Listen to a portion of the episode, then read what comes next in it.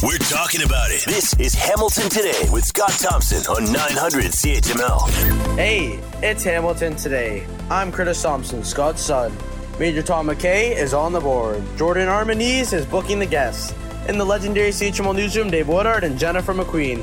Dear Scott Thompson. It is Hamilton today. I'm Scott Thompson, 900 CHML. All right, we got another jam-packed show coming up. Lots, uh, lots going on. The prime minister's got his angry voice on. He's, uh, he, he's pretty, uh, uh, ticked off at uh, the people at Bell. Where do I start? Uh, warmest February 9th in history. Let's start there. Let's start with some warmth. Um, yeah, and, and you know, I think we're breaking records from you know as far back as 1938 or so. Uh, in the hammer right now, uh, my little phone's telling me 14 degrees. Man, meet you down at the lake. All right, uh, yeah, uh, beautiful out there, and of course Super Bowl weekend, so everybody's getting jazzed up about that. Uh, so it's uh, it, it, lots going on, and then all of a sudden uh, there was an announcement today, and this was the prime minister and the premier, Doug Ford, uh, together making a announcement on healthcare and such, and and we'll get to that in just a second. But uh, you know, as always happens in these affairs, they get up and they do their little spiel and such, and then they have a little Q and A uh, thing, and of course, uh, the prime minister gets asked about uh, the whole issue at Bell and and and uh, the the radio stations being lost and the people that are being fired and it, you know it's just it you know terrible story. So we're going to play you a series of clips. Here is the prime minister commenting on all of that. This is a garbage decision by a corporation that should know better. We have seen over the past years journalistic outlets radio stations, small community newspapers, bought up by corporate entities who then lay off journalists, you know, change the offering, the quality of offering to people. And then when people don't watch as much or engage as much, the corporate entity says, oh, see, they're not profitable anymore. We're going to sell them off. This is the erosion, not just of journalism, of quality local journalism, at a time where people need it more than ever, given misinformation and disinformation. But it's eroding our very democracy. Our abilities to tell stories to each other of how people's lives are, stories that reflect our own communities and not, you know, central offices in our biggest cities is part of what binds this country together from coast to coast to coast.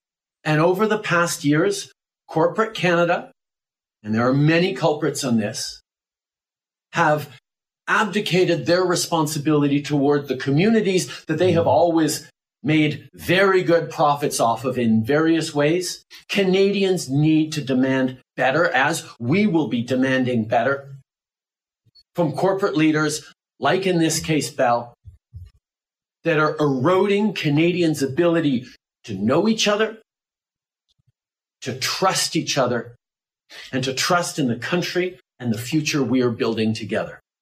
So, yeah, I'm pretty pissed off about what's just happened. All right, there you go. And um, uh, I've never seen him as passionate as when CBC does stuff, but I get it. And you, you know, I'll, I'll, be honest with you, as someone who's made their living in this business for 40 years and um, hanging on like the rest of us uh, there's what he said was true, but I'm not sure anything he has done is helping it or any of the other governments. But again, is it up to them or is it up to the companies that are involved here? And uh, where do you go from here? What's this? Another crisis?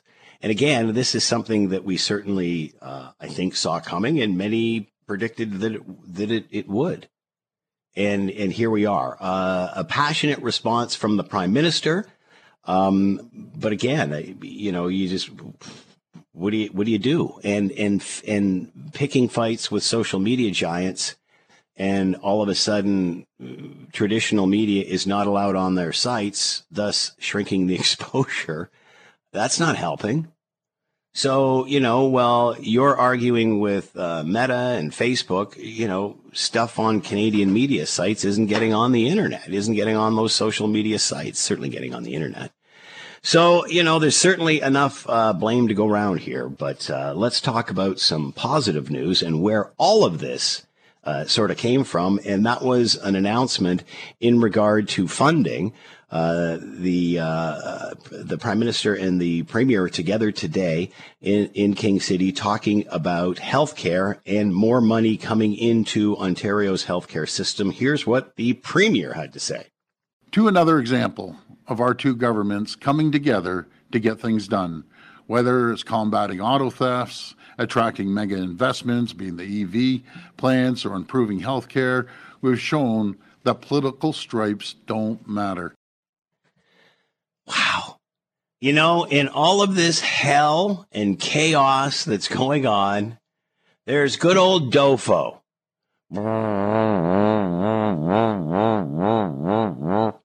Not playing the political game. Not spouting for any political party. Just getting the job done. Just getting her done. And, you know, uh, again, we, we live in a world of extreme politics. It's extreme left or it's extreme right, and we've lost the center. And people wonder why Doug Ford is popular.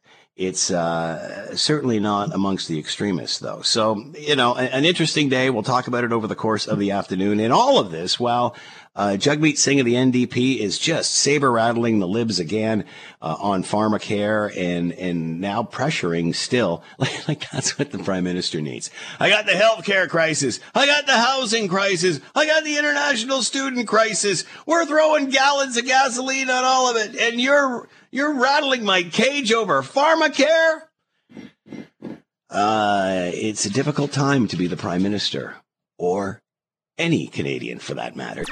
You know, it's interesting how when you get into a, crisis situation in one uh, uh, category, we'll say, or one area, uh, it often triggers something else in another. Whether it's uh, you know, it's going back to population, and and we certainly know that we need uh, more and more people coming into Canada in order to fill labor positions and a lowering of a of fertility rate. Uh, but then when it becomes too much, it overextends healthcare, as we're seeing, and creating a housing or contributing to, certainly not creating, contributing to a housing crisis, which now we're seeing a cap on that. But as soon as you start pushing back on foreign labor or on students and such, uh, then all of a sudden we create a labor shortage. It enhances that even more. So to talk more about all of this and, and how we move forward, Armine Yalnizyan with us, economist and Atkinson Fellow with the Future of Workers and here now. Armine, thank you for the time. Hope you're well. I'm doing great. Thanks. Thanks for, very much for having me on your show, Scott. So obviously, I, I, think it's no secret there's a labor shortage. My goodness, uh, especially post pandemic, you see hiring signs pretty much everywhere. Uh, probably, and well, was a trend prior to uh, the pandemic. Now, with what we're seeing in shifts in policy and, and such, how is that rippling through uh, labor and, and shortages and such? Well, since the pandemic began, almost a million people have tripped over the wire from under 65 to over 65.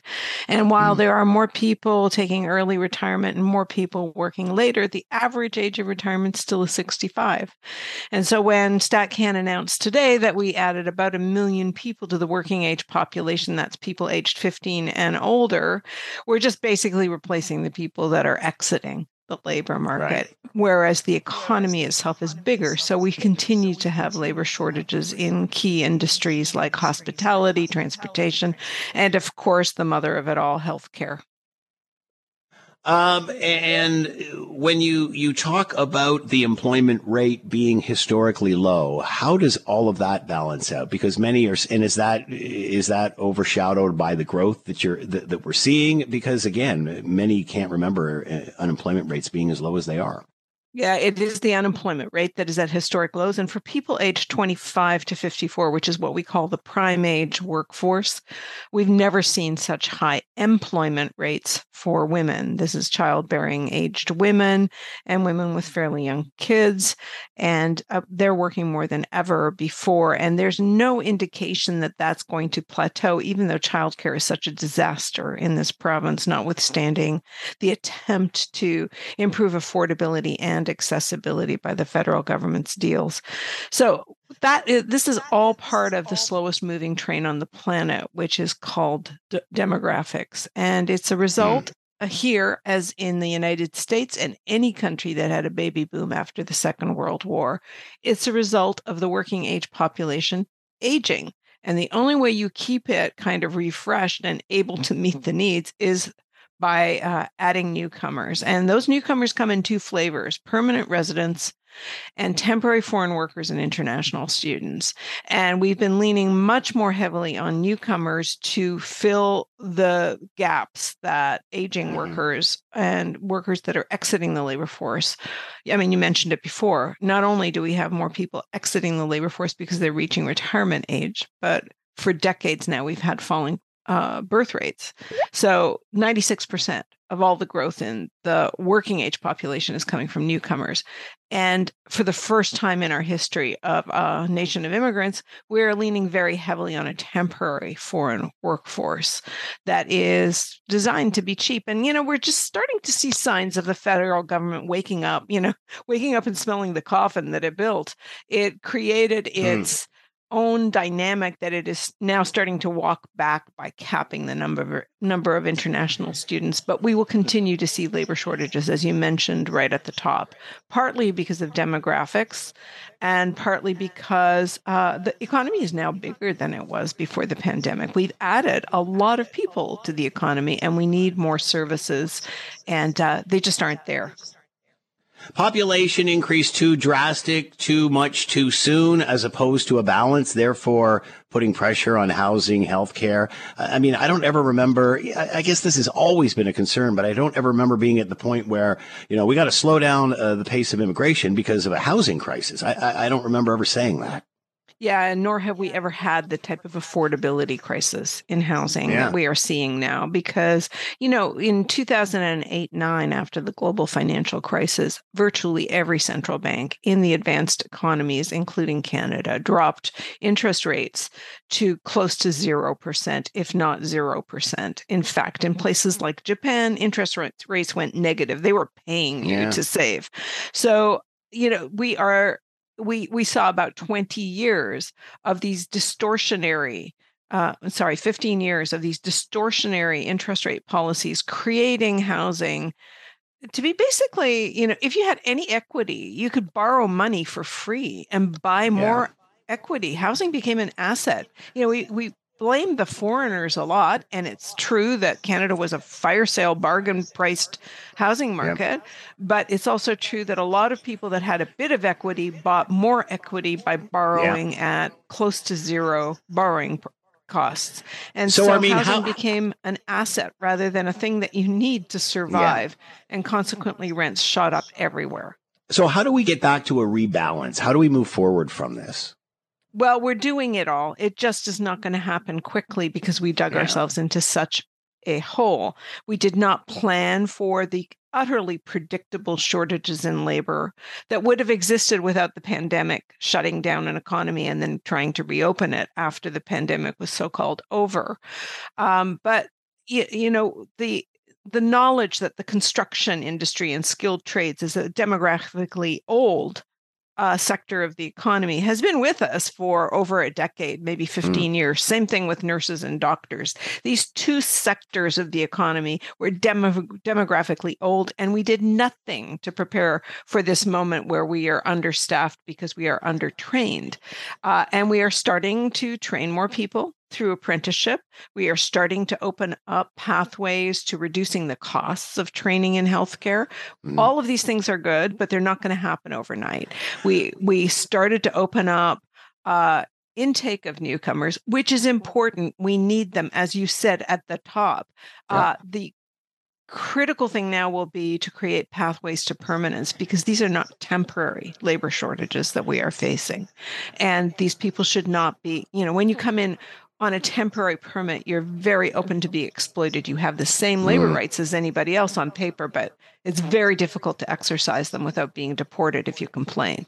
So there's lots of things going on, and we are in the process of, you know, dialing it back on how we treat workers and cranking it up when it comes to adding supply but we are at a very very difficult place and you know it really does depend on what we expect of our governments going forward what we will end up with Armine Yalnizyan with us, economist and Atkinson's Fellow with the Future of Workers, talking about the labor shortage that uh, we're seeing everywhere. Armine, thanks for the time. Be well.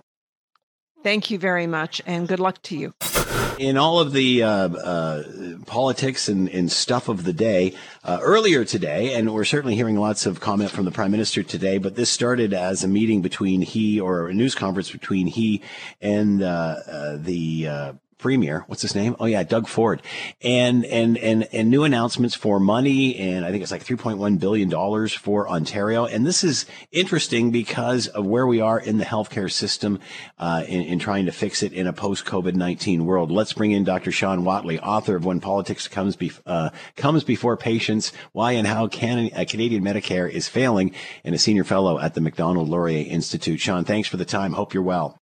I'm well, thank you.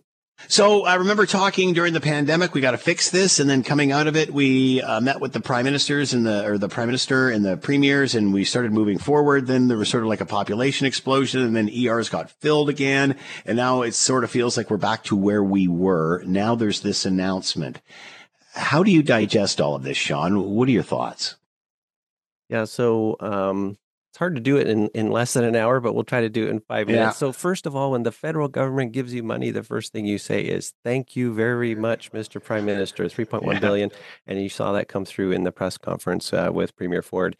Um, the the concerns I have though is uh, what what is the message here? Number number one, it's not a gigantic number. It's spread out over three years. Billion yeah. is a big number, but when it comes to healthcare spending, we're well over 300 billion in, in Canada per year, as you know. But what concerns me is the focus on control. So we have the feds once again dictating to the provinces you need to, number one, expand healthcare teams. Well, we know it costs 60% more per patient that enrolled in those teams. Number two, open 700 spots. Well, that's not going to make a dent in the 2.3 million people without a family doc. And I can unpack those numbers if you want. And then number three, the third thing, is to uh, improve tracking and reporting of health system data, upgrading the digital infrastructure in hospitals. Well, that in itself is like a massive five year project. So it blows my mind that the feds think they can dictate this, but the provinces are strapped for cash. So they say, thank you very much. We'll take your money.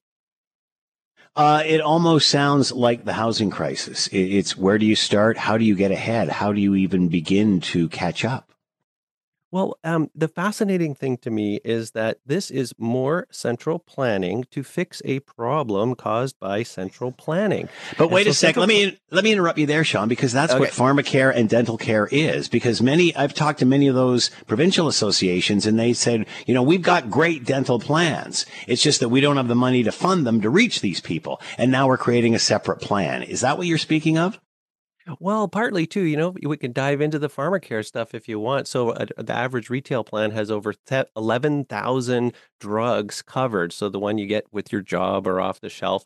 Um, whereas the the provincial plan that they floated was around, if I remember correctly, 2,300 to 3,000, maybe just north of 3,000 different drugs. So 11,000 drugs versus 3,000 drugs. Mm. Furthermore, if you were on a stable drug with your private plan, you had to actually come off of that drug, try one of the drugs that was covered by the provincial plan before you actually had a special dispensation to go back on the one that actually was keeping you alive. So lots of weirdness there as well. Um, but yeah, we can go down those trails if you want, or keep focusing on this uh, 3.1 billion. Yeah, let's do that for now. Uh, we could be on for an hour, exactly as you said, and maybe we should we should clear that space off in the future. So, um, we we certainly know that we're in, in, you know hearing the same problems that we heard during the pand- uh, pandemic with not enough people getting a family doc, uh, filling up the ERs. Is this a band aid solution to that? Will we see progress? There? Well, again, uh, it's easy to be negative, so we should try to look at the positive. Yeah. They talked about 700 new spots for medical education. We should all cheer. Yahoo, that's awesome. Now, put that into perspective. So those 700 spots are going to be divided up between undergrad medical students and postgrad. So let's say family practice training. So really, you're only talking about 350 new bodies. And even if all of those new bodies went in and practiced full time family practice, like we're talking 1,500 patients minimum, mm-hmm. you're looking at an 11 to 15 year lag time just to cover the 2.3 million people who don't have family uh, docs right now in in Ontario, not including all the new people coming to Canada, not include or Ontario rather, and not including all the people who are retiring. So, yes, nice to see you know a bit more, a few more training spots, but we got to be realistic. You're you you still left us in a hole for another ten to fifteen years. So post pandemic, during pandemic, we were supposed to fix. Are we moving towards that? Uh, uh, what should we be doing? And, and what should we have learned from all of this? Yeah, you think we would have learned. Uh, certainly at the beginning of the pandemic, it was fascinating to watch the all hands on deck approach. Basically, the central uh, planners said, We don't, you know, we're going to be hit by this thing in the next week. Everybody in your local communities find ways to provide care. So they pulled ventilators out of storage and they put makeshift places, and makeshift spaces for ICU mm-hmm. care called all the people in the community, said, Hey, you need to be on standby. Maybe we're going to need your help in the hospital. And so that all hands on deck approach was really cool. It was innovative. It's not the way we approach providing care in Canada. And the central issue is it's costs far more to provide care than to ration care. And so when we get into these mm. pseudo peace times, um, as long as wait times aren't creating a political problem, the politicians will say, well, we'll do a little here, do a few billion here, do a right. deal there. And as long as we're not getting too much political blowback, we'll let things go. What I think is we need a gentle experimentation. It'd be nice to have a fundamental redesign, but at least a gentle experimentation with some different ways of providing care. And we've got lots of smart people in Canada. We can do it and we can let some gentle innovation happen and we don't have to be stuck in our in our one size fits all approach. Different ways means private Shawn. You know that red flag's going to go up. Whoop, whoop, so, whoop. so private private everybody uh, when we talk about private in canada we think credit card versus ohip card and yeah. that's all we care about. But private means a lot more than how you pay for it. It means how you pay but also price volume, management, type of service, where the service is provided, who manages that service, which customers can come into that particular organization and not. So when you mention private, it's a gigantic definition. And we have such a narrow definition of, oh my gosh, are we talking about dollars and cents or eh, on your on your Visa card versus your mm. OHIP card? You know what? Let OHIP pay for the whole thing. I don't care, but let's have a, ta- a, discussion about all the other aspects of private. So, for example, volume, type of services, management of those services. Let's talk about getting some real robust um, freedom and opportunity to innovate and be creative and meet patient needs with those other factors, and then leave the actual dollars and cents to the end. But the left side of the political spectrum doesn't want us to have that discussion. They want to talk about dollars and cents first. And we all said during the pandemic, the status quo is not working yet. Here we are. Uh, Dr. Shawn Whatley with us, author of When Politics Comes Before Patients, Why and How Canadian Medicare is Failing, and a senior fellow with the Macdonald Laurier Institute. Shawn, as always, we'll chat again. Thanks for the time. Be well. You too, sir. Uh, been some interesting changes to the Ontario curriculum added, uh, uh, been announced over the last little while. And there's another one, uh, this week adding Ontario, adding the province of Ontario, adding mandatory black history learning to grade seven, eight, and 10 history courses. Uh, in the future. To talk more about all of this, Patrice Barnes is with us, Parliamentary Assistant to the Minister of Education, Stephen Lecce, and here now. Patrice, thanks for the time. Hope you're well. I am well, Scott. I hope you are as well. So why is this happening now? Explain the changes. Well, it's happening now, long overdue, as uh, we've gotten some really good feedback from communities about that. The fact that, you know, they're so happy that this is being done. And so what is being done is an additional to having Black history added to the existing Canadian curriculum. And so what will be, that will be is um, 18th century to the 20th century pre-Confederation. That will be throughout the uh, elementary years, and then in grade 10 you get post World War II. So these are already being taught. So what is just being added is um, the existence of Black people that actually served during that time. And do you think Canadians will be surprised of how deep this history is? I think they will be. A lot of this history is sort of held within the community. And so I think a lot of Canadians will be surprised. I, you know, since doing this, we've talked about Mathieu da Costa that was here in 1604. A lot of people wouldn't have thought that somebody was here hmm. that was black was here from 1604. So there, the history does run deep. Uh, there's certain parts in in Ontario that you know are parts of the Underground Railroad for sure that mm. have their own specific piece of, of history.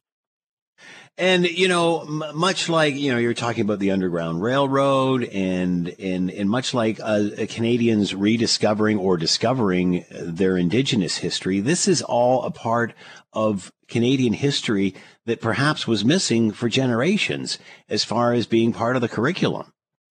It has, it has. And even when I've talked and even the interviews that we've done the last few days, a lot of people have said that. We've, you know, I went to school, I studied history, and I had no idea that, yeah. you know, we had black people in Canada pre pre nation, right? So and even the whole history of the Underground Railway and Canada's yeah. enrollment in slavery, all of that. I mean, uh, you know, I think Canadians sort of have an American view of that, or they look at America for for that story. And that is very true. A lot of the people that are taught about or spoken about, even during Black History Month, are often U.S. based. So, you know, you have yeah. Malcolm X, you have Rosa Parks. So, a lot of those stories mm-hmm. are very American based. And so we miss out on the 30,000 people that came to Canada in the Underground Railroad and where they ended up and what they did. And the fact that, you know, um, there was slavery. Slavery wasn't abolished until 1864 in Canada. So there's so many things that are missing that haven't been taught. How do you cram all of this in? What has to be readjusted to make room for this? Does anything? Well, that's the, the question that I've been asked. But no, if you're looking at it's just a reframing of Canadian history to add yeah. a voice that has not been there from before. So if we we're still t- teaching about the 18th century to the 20th century. We're still teaching right. about pre-Confederation.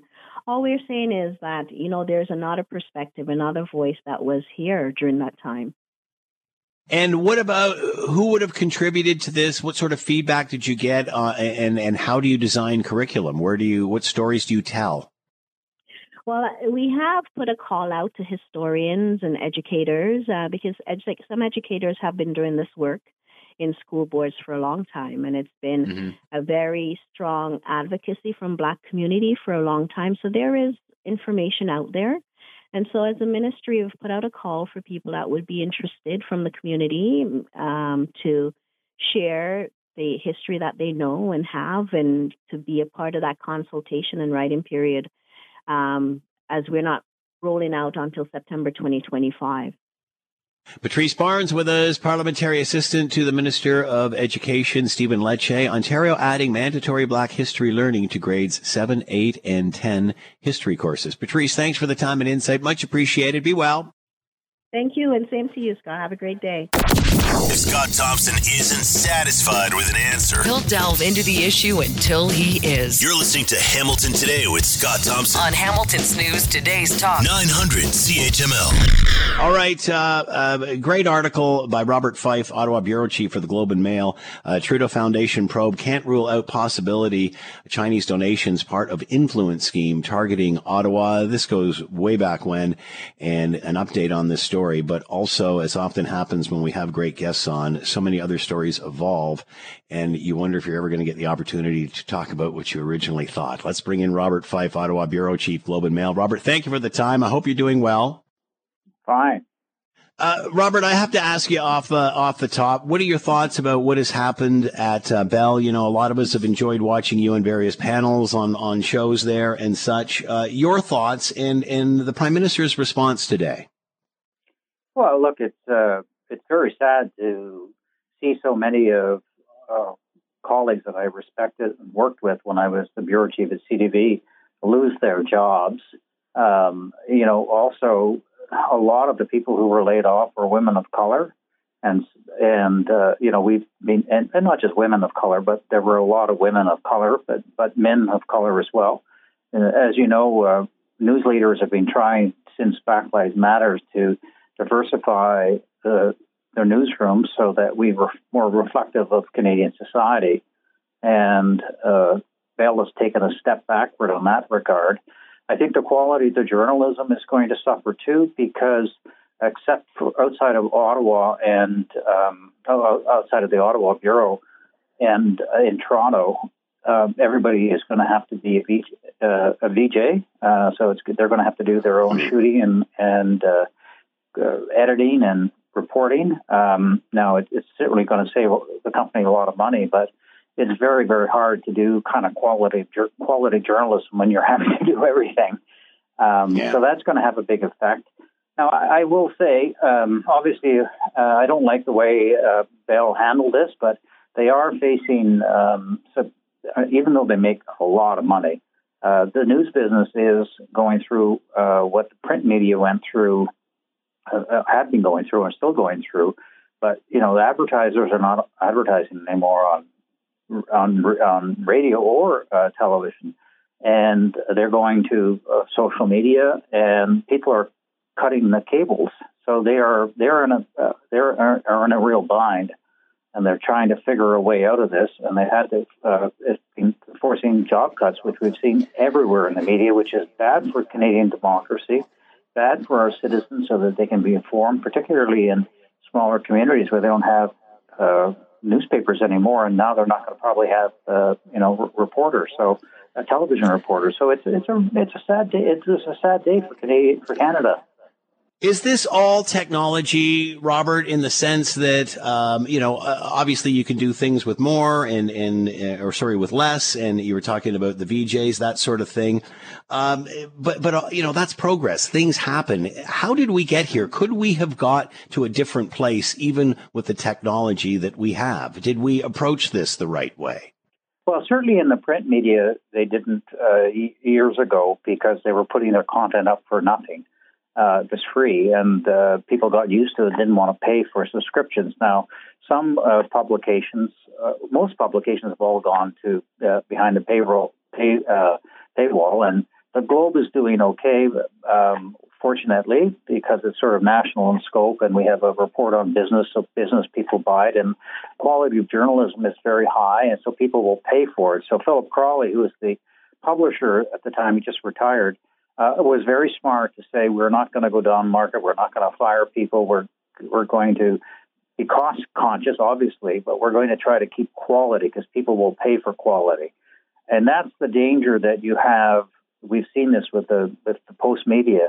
They've cut jobs so much that the quality of the um, of their news product is pretty weak, and and who wants to subscribe to something when you're not getting very much? And that's the danger that's going to happen uh, to uh, um, television as well. If they if the quality of the journalism goes down, well, why watch it? And hmm. but you know they haven't figured out a model yet um, that's going to work because people are. You and I know our kids don't don't have cable. Yeah, yeah. it's all on their phones.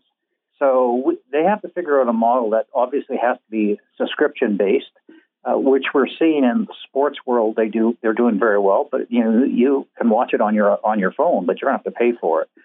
So we, they're going to have to move to some kind of a model where if you want news, uh, you're going to have to you know you're to have to pay for it. Um, but it's going to have to be quality, otherwise you're not going to pay for it. Uh, always a battle between traditional and digital medium. The the challenge of both as progress as time moves forward. Uh, did traditional media rely on social media instead of marketing their own sites? Now it seems because we're not on Facebook anymore that now the word is to drive people to the website. Well, that's how this all started, and then we kind of stopped.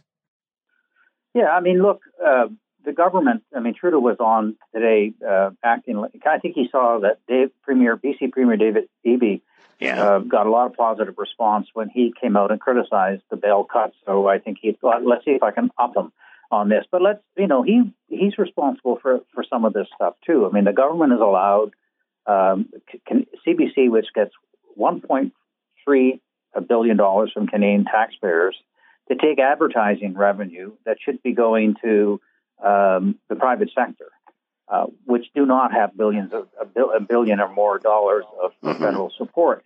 I mean, he's responsible for losing uh, Facebook out of this country, and yeah. you know, Facebook uh, drove a lot of uh, a lot of readers to our websites and to yeah. you know your radio station and all of that sort of stuff.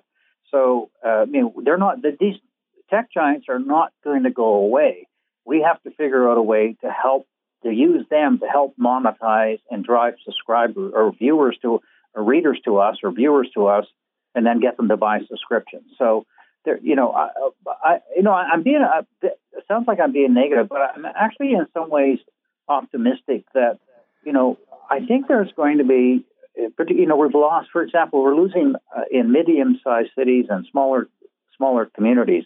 We've lost uh, the newspapers, but I'm I think there may be an opportunity for young op- entrepreneurs to come up with a model where if I live in, uh, uh, you know, Belleville or Ottawa or whatnot, uh, I may be willing to pay for uh, an online uh, subscription for a news organization that's willing to tell me about, you know, what's going on at City Hall, what shows are playing at the movie, or what's going on at an art gallery, uh, what festivities are, are going on, what's going on in sports, local sports, like my kids are playing in. There's an opportunity here, uh, but the government, the only way that the government can play a role, but it shouldn't be handing uh, money to, in my view, to news organizations because to do it different ways. If I want to get a subscription uh, to the Globe Mail or the Toronto Star, uh, why can't I get a tax deduction for doing that? That hmm. keeps the government away from trying to influence media organizations with by providing lump sums of money. Uh, or you know, or if advertisers decide to advertise in Canadian publications, why can't they get a tax break? Let's be creative about trying to um, revive. Uh, uh, it'll obviously have to be online. That's the future because we get all our news on on uh, our iPhones now.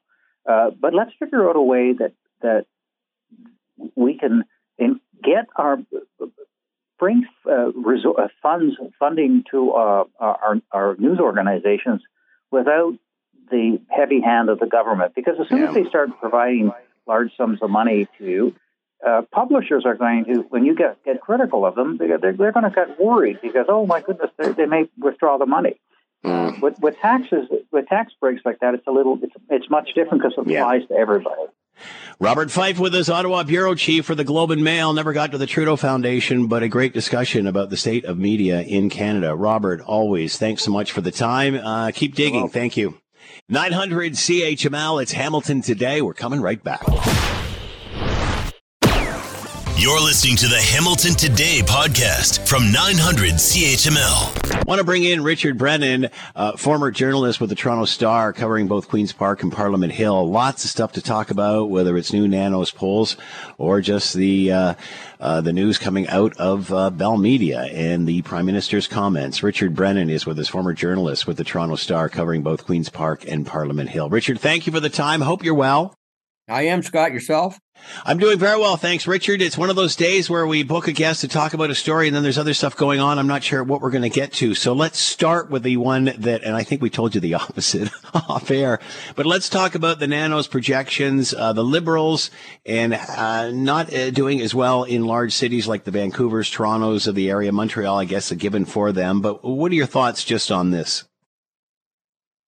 Uh, right now, I don't find uh, Nano surprising. I mean, you just have to talk to people in the streets. There, uh, they, uh, I don't know so much of they're they're fed up with the liberals as they're just they're just sick and tired of uh, Trudeau. And and and I'm not saying that in any uh, kind of offensive way. I'm just saying he's been around a long time. Uh, we, we saw it with Brian Mulroney. Uh, we may see mm. it again, and and that's what that's what it is. People have just grown tired of the guy, you know, they liked him when they elected him, you know, you know, eight years ago. And uh, now they say, hey, time for somebody else, anybody else, basically. Many have asked if he will step down. Of course, we've heard no, uh, to give the party some sort of fighting chance and, and, a runway before the next election. Is there a timetable here, do you think, uh, Richard? We keep hearing spring that, you know, by spring he'll know or they'll know. Well, if he's if he's going to step down, like you said, he has to. There's got to be some runway for the new leader, whoever that might be. But uh, I don't know. He's his uh, he, he really dislikes uh, Poilievre, and I, you know, and vice versa. So that may keep him in the game, but I think he'll do so at the detriment of the party, because right now he is he is the you know the weight around the party's neck right now. If if he if he stays, uh, uh, you know it it could well be a tsunami. I know the liberals are good at uh, you know at campaigning. You don't you yeah. know take that away from them, but right now it just looks so bad for him, and I I, I can't imagine it being turned around by him to any you know big way. So, is there any senior person in the party that's going to tell him or has these conversations with him? Well, that's the trouble, Scott. I think he's I think he has surrounded himself, and I get this from party insiders, that he surrounded himself with yes people. Yeah. That's the worst thing you can do as a politician is surround yourself with yes people. You've got to somebody have somebody that speaks truth to power. And I'm not so sure that there is that person there.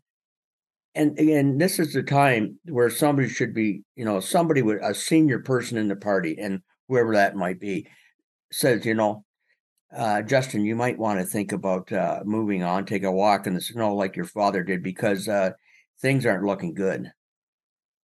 What about his comments today in regard to uh, the Bell Media case? He certainly has been out front and center with a lot of announcements lately. You can certainly tell there's a new comms person there. They're they're trying to refocus. What are your thoughts on the comments he made today in regard to Bell? About him being pissed off at Bell? Is that correct?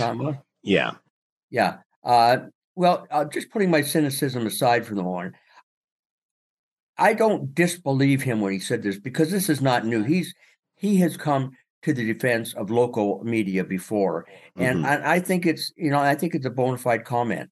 Uh, you know, if if Poilievre said it, I pro- I probably would have fainted. Uh, but when Trudeau says it, it's not. It's you know he has said it before. It's not coming out of left field. That being said, um, a person whose own house is in quite a shambles right now, crisis after crisis after crisis. I think that was the way uh, perhaps it was meant.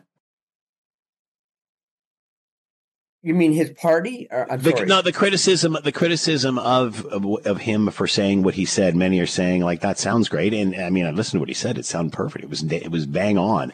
But yeah. coming from a person who has so many other fires burning uh, in his own house, who has a hard time with the crisis of the day, well, uh, he, with his in, in his own party.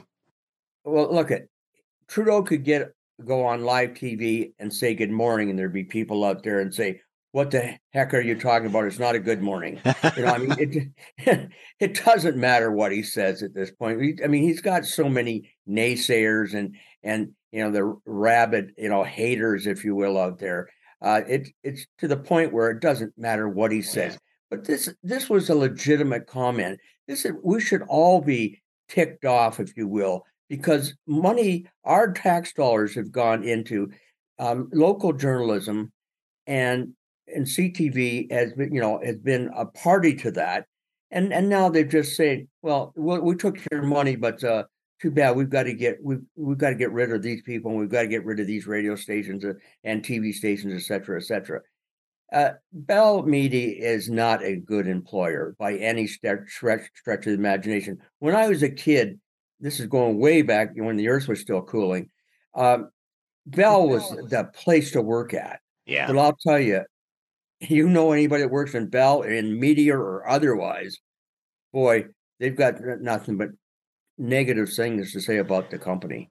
Uh, maybe one positive out of this that I've seen too, Richard, is that if these end up, some of these outlets, whether it's radio stations, um, what have you, end up in the hands of local owners or smaller owners, that seems to be, you know, and obviously technology plays a massive part here. But it seems when, uh, you know, the big corps came in and bought up all the, the smaller companies, instead of getting rid of the old infrastructure and keeping the people, they did the reverse, which has got us to where we are. Is there some hope for you that, um, you know, with smaller local operators, this can this can become viable It's the message, oh, absolutely. not it's the message, not the great. medium, right? Uh, you know, we we, we uh, it made return to yesteryear where where you you know like your station and others you know where you turn on the news and you get news and you're t- told about what's happening locally you know like when i when i was a kid you know in brantford at ckpc i mean you hmm. got on you know everybody had every home in brantford had the, the am uh, station at that time and on, on at their home, and yeah. you got the local news. You find out what you found out what the local sports was, what what what you know what whether kids should be going to school or not because of the snowstorm. All those good things, and I'll tell you, if it that is comes to re, you know returns and that people locally buy up these stations, I think it is the best thing that could possibly happen. It'll be interesting to see how it does move forward, but I think there's certainly a balance there because there is a demand for local. I mean, during the pandemic, it was all about shopping local. Do we think the same thing about media? Absolutely. People, people, uh, you know, despite what you might hear uh, south of the border or some of the critics here, people want to get their local news. They want to find out what's what's happening, you know, in, in you know arts and entertainment they want to find out what's particularly the sports scores, you know, the what the the local uh, baseball team is how they're doing, the Ticats, or whatever. They just want to know what's going on in their own communities, and and and many of those stations uh, that existed, that wasn't happening. It was it was happening, you know, to a certain extent, but not the kind of hyper local information that I think people want aside from national and international news. Richard Brennan with us, former journalist with the Toronto Star, covering both Queen's Park and Parliament Hill, the state of Canadian media today. Richard, thanks so much for the time and insight. Much appreciated. Be well. Okay, thanks, Scott. This is a garbage decision by a corporation that should know better. We've seen over the past years journalistic outlets, radio stations, small community newspapers bought up by corporate entities who then lay off journalists, you know, change the offering, the quality of offering to people. And then when people don't watch as much or engage as much, the corporate entity says, oh, see, they're not profitable anymore. We're going to sell them off. You know, we've been talking with various guests over the course of the afternoon, and we all seem to come to this subject. so it seems like we've been talking about it all day.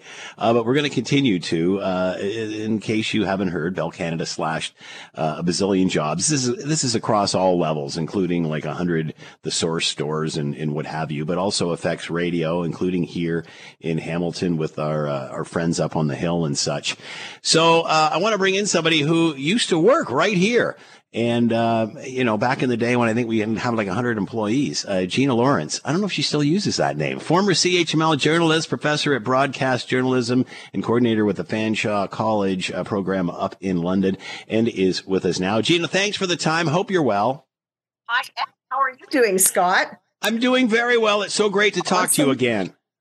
So great to be back on CHML. I, am sure nobody remembers my time there, but it was so wonderful. Those nine years that I was there, and we won't say when that was, but anyhow. Every, everybody remembers. We should have set up a newscast for you to read just for fun. Come oh, on, give us a weather. Yeah.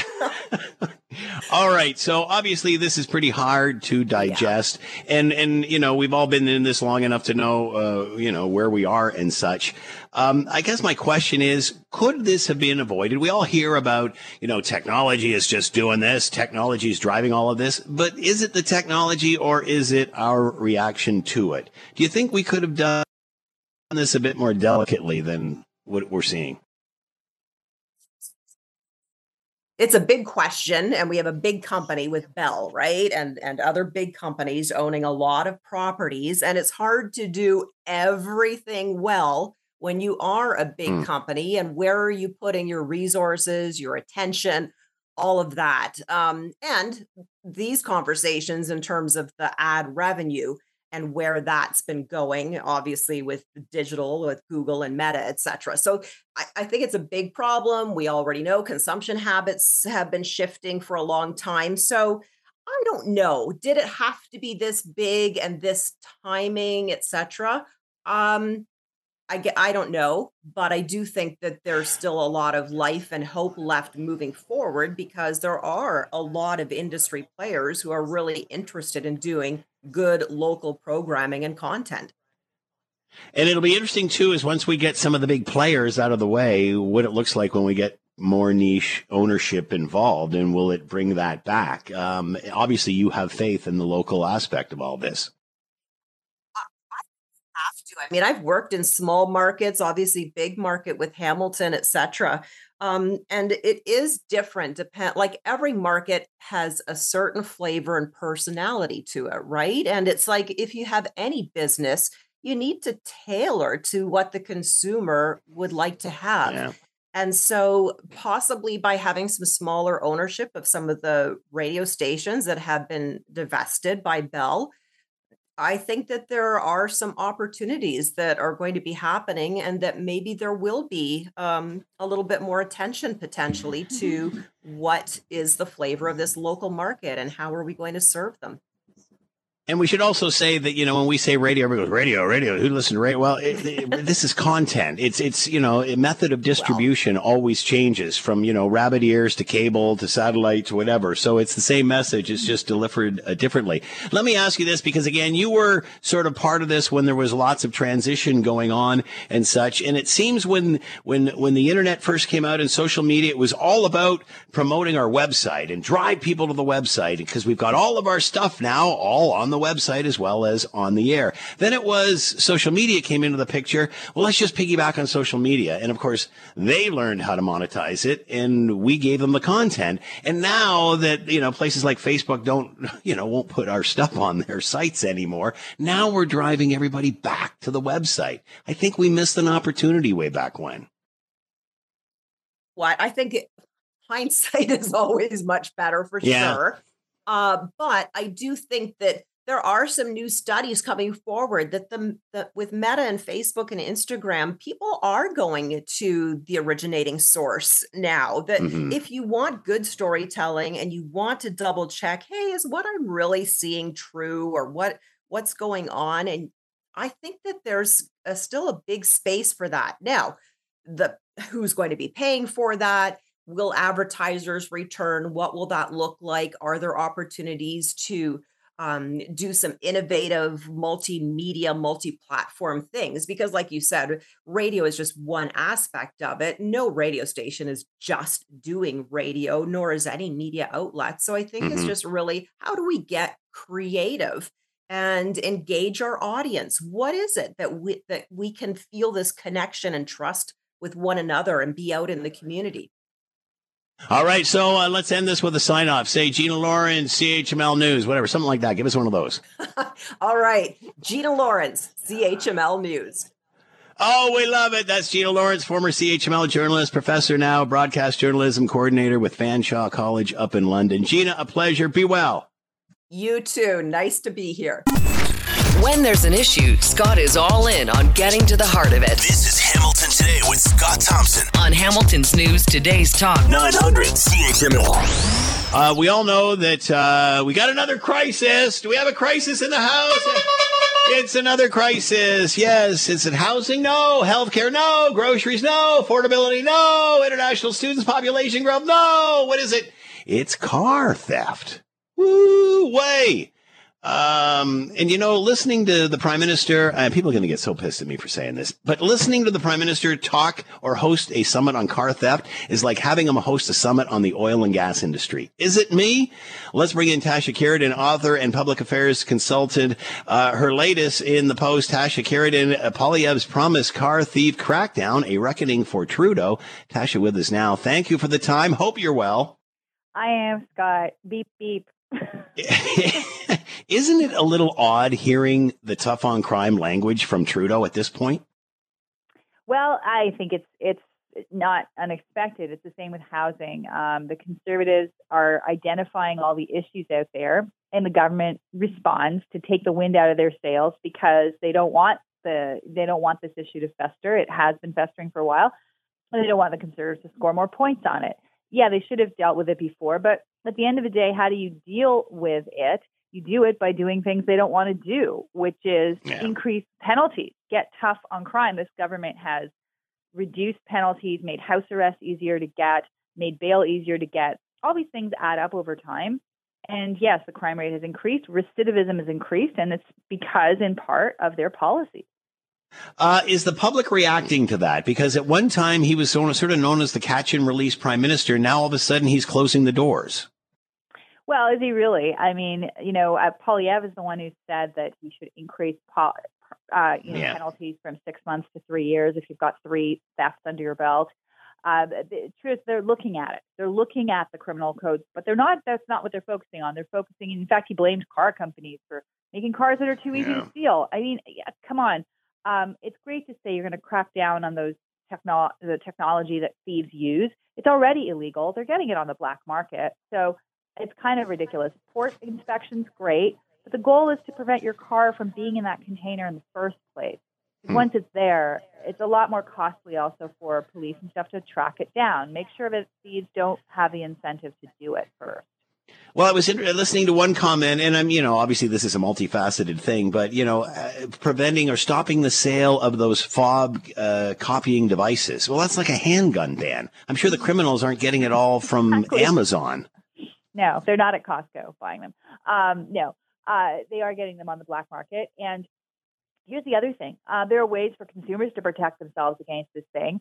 A friend of mine got their car stolen in Montreal. Classic. They were there uh, for a weekend. They looked out the window of their hotel. The car was gone. No. But guess what they had in it? They had an AirTag in something in the car. They tracked it down. It was two blocks away in a parking lot. The police said, "Oh yeah, that's what they do. They move it, and then someone comes and picks it up." So my friend got his car back uh, because he had this. In, there are simple ways to actually help yourself, and I'm not saying that this excuses the, the criminals. I think they should get stiffer penalties, 100%. I think there should be more enforcement, more more crackdowns on the crime and the criminals who do this stuff.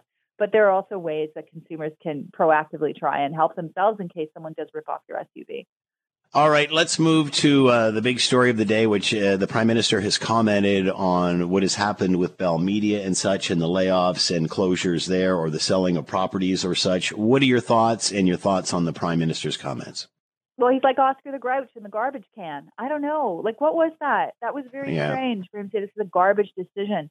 What kind of language is that? And who is he to say that? Yeah. Perhaps yeah. he's upset because he's been giving media companies large subsidies. And it's like with anything else, any kind of corporate welfare. You give out money and then the car company, a uh, car plant closes down and you say, but we just gave you a billion dollars. How can you close down your factory?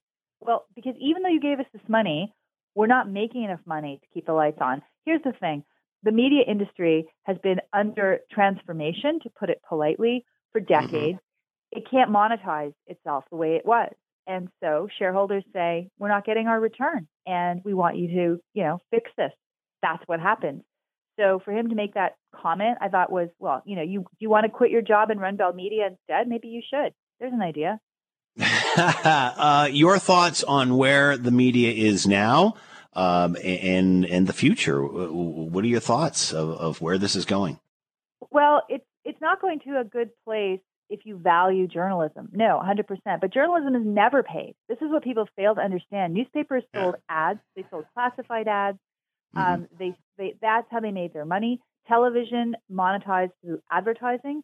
People today they they watch on demand. They don't see the ads. You can't get the same return from an online news feed than you get from um, the you know from selling spots for a different medium like or selling advertising in a newspaper. So the problem is that it doesn't pay to do this business. So the business has to find a way. And look, paywalls, people don't like them, but that honestly is the way I think paywalls and pay-per-view for online content is a way to do it. And people are exploring those options and you know, but at the end of the day, um, it has to make money. So that's what has to be a way found for news to make money. And right now, there's too much free news out there. Everything's free, right? You get everyone's a journalist. Everyone's publishing stuff for free uh, and putting a banner out on their website. And so it, it's a different it's a different market. And to say you're going to just throw money at the problem, it's not going to work. Tasha Kheiriddin with us, author and public affairs consultant, solving everything from the car theft issue to media. Uh, Tasha, as always, thanks for the time. Be well.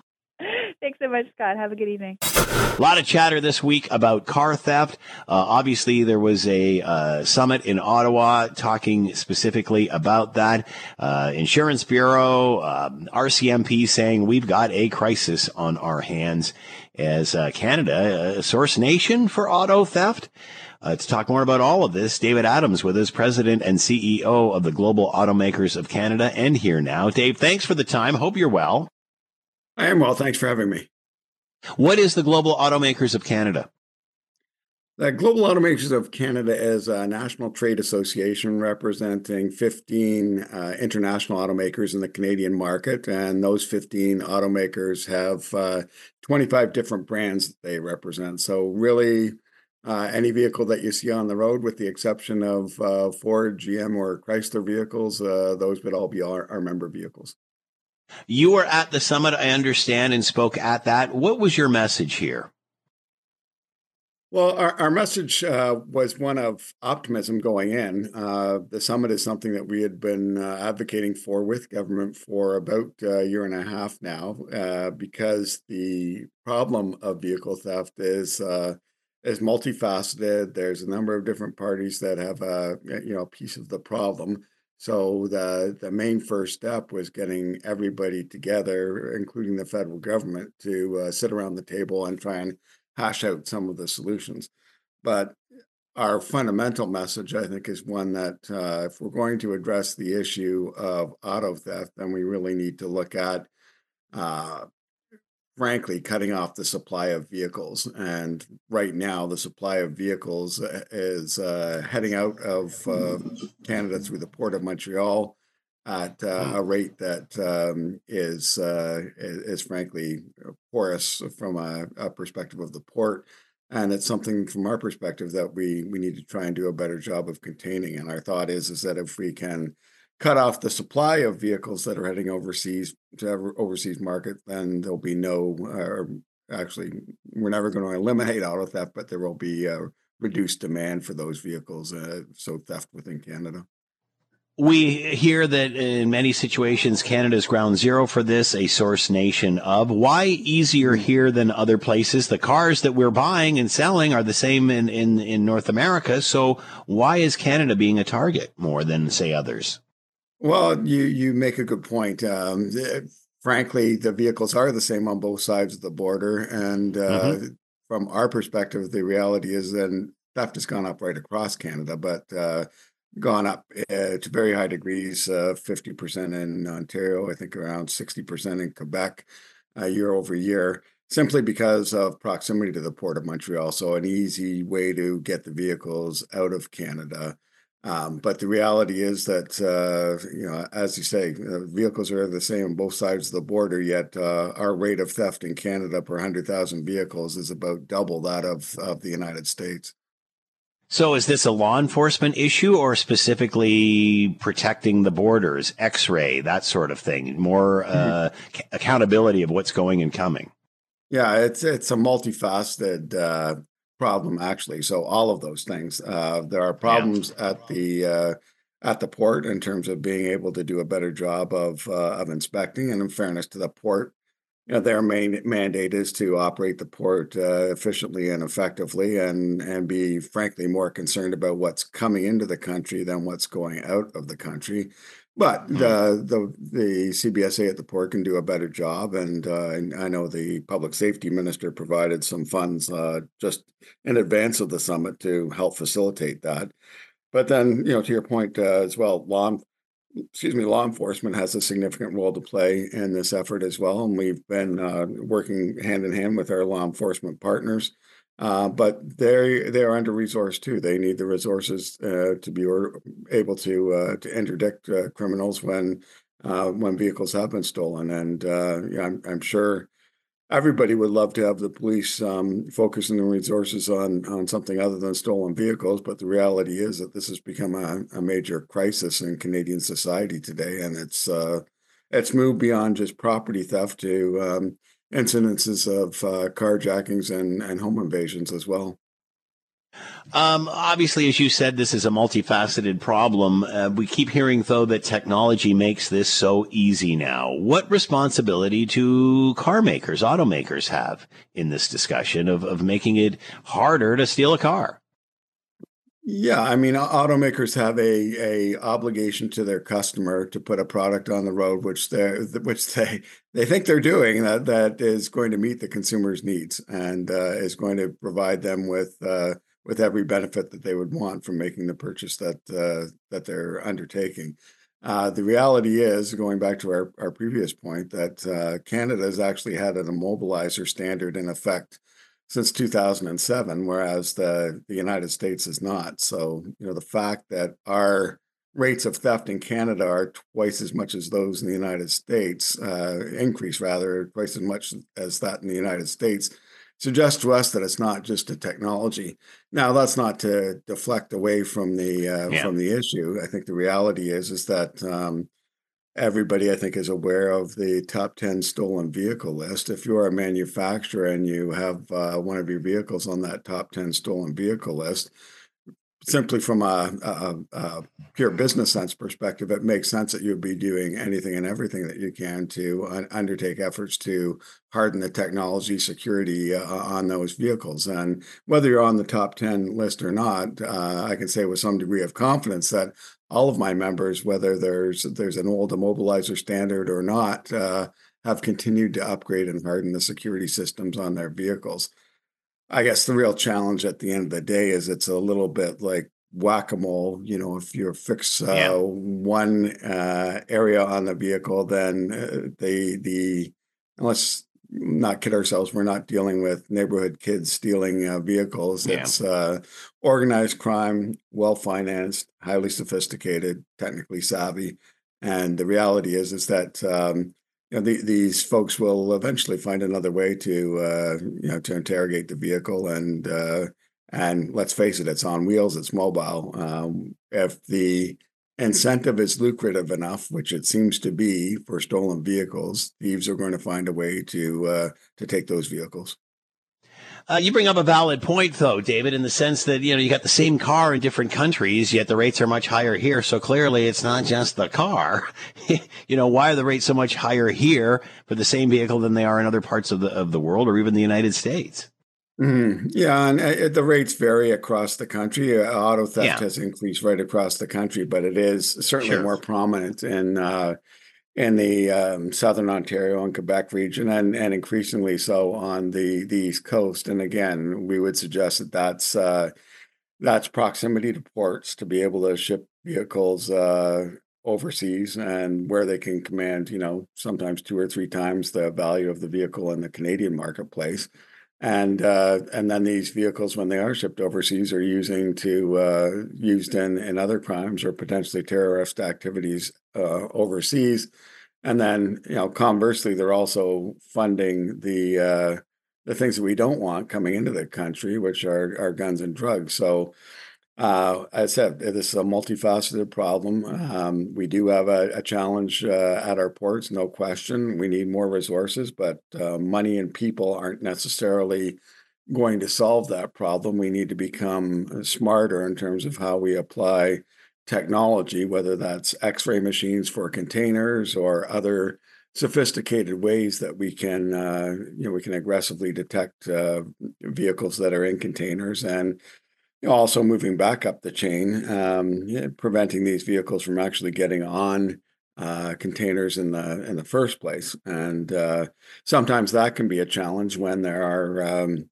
you know, jurisdictional issues, for instance, between different municipalities, between uh, uh, private security at rail yards, railroad security, and municipal police. Uh, so all these jurisdiction issues become a real challenge, and I think that's one of the things that was recognized at the summit uh, yesterday is that we we all have to do a better job of uh, communicating with one another, uh, sorting these issues out, so that we can uh, operate from an information you know data set or or base that is is real time because that's certainly the the pace at which the thieves are operating at. David Adams with us, President and CEO of the Global Automakers of Canada. David attended and spoke at the Auto Theft Summit that was recently in Ottawa. David, thanks for the time and insight. Much appreciated. Be well. Thank you.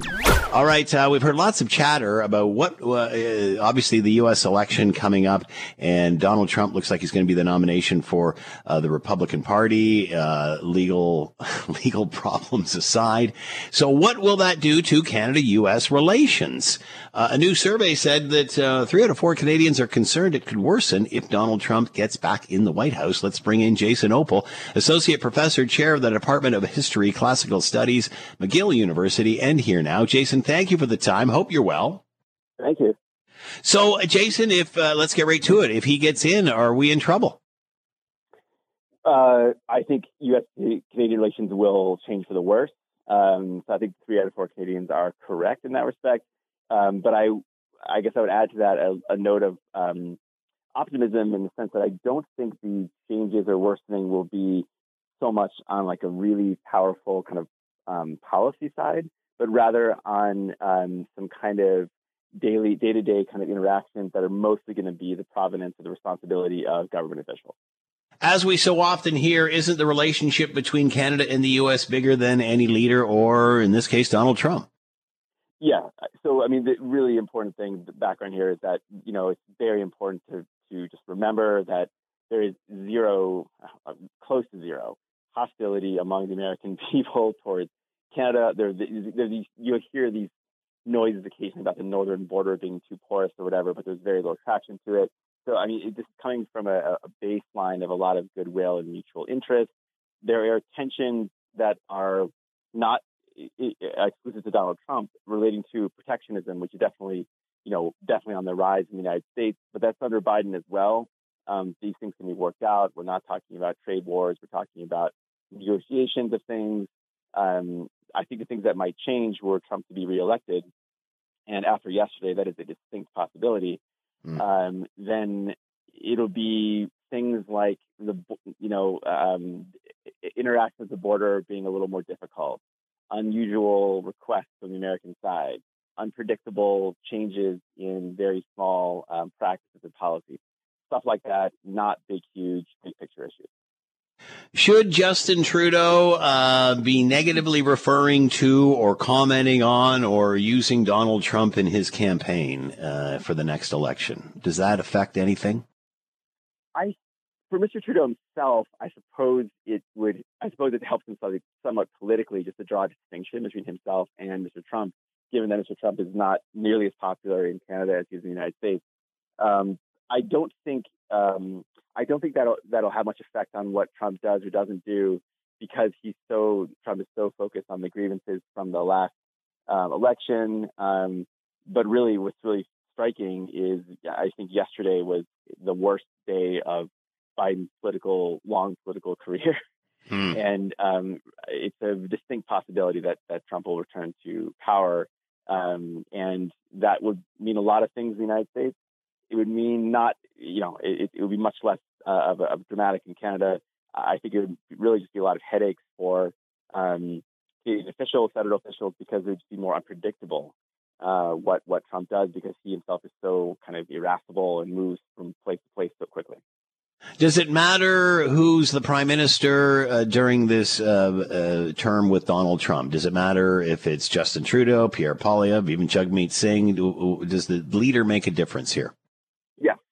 Uh, you know, th- there's definitely a way where attitudes towards um, immigration in general and attitudes towards international relations and uh, Ukraine and, and Israel, uh, which obviously vary among the various Canadian leaders. That kind of stuff, uh, you know, would definitely affect the way that Trump reacts to uh, Canadian leaders. Um, but my overall kind of take on this would be that, you know, there's just Trump has a lot of targets Canada is not one of them. And it's hmm. important to keep that in mind and important to, to realize that um, Canada has a lot to kind of fall back on or just, you know, just really not to be, not to worry about, um, even if Trump occasionally sends these texts or tweets that are, that are, you know, destabilizing and concerning. Um, he's not running for president to, to get back at Canada. He's running for president to get back hmm. uh, at everyone else. Everyone, yeah, really. We're just low enough to stay under the radar. All right, Canada U.S. relations under Trump. Jason Opal with his associate professor, chair of the Department of History and Classical Studies, McGill University. Jason, thanks for the time. Be well. Thank you.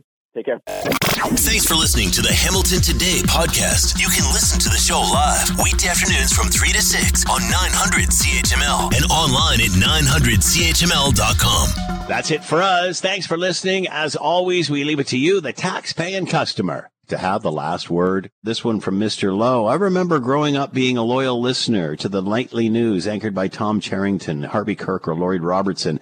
I even delivered the Spectator in grade school. We had nightly newscasts.